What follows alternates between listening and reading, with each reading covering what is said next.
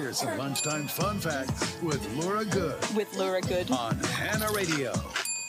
Well, if you're looking for a snicky snack, maybe you're feeling a little munchy after you eat your lunch, reach for some pistachios. Today is National Pistachio Day. And did you know that pistachio shells are naturally beige? Now, that's typically the kind that I buy, but I remember, particularly around the holidays, that they tend to be dyed green or red. That's not just for Christmas colors. Oh, no.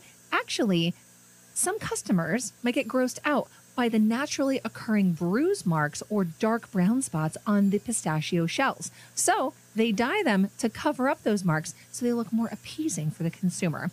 It kind of annoyed me always that anytime you had pistachios with the red dye specifically, they would turn your fingers all red as you as you cracked open the shells. So I get the natural ones.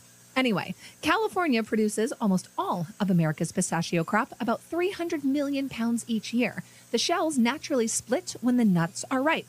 So, if you get one that's not open in the bag, don't eat it because that's not a ripe pistachio. And those are your lunchtime fun facts on Hannah.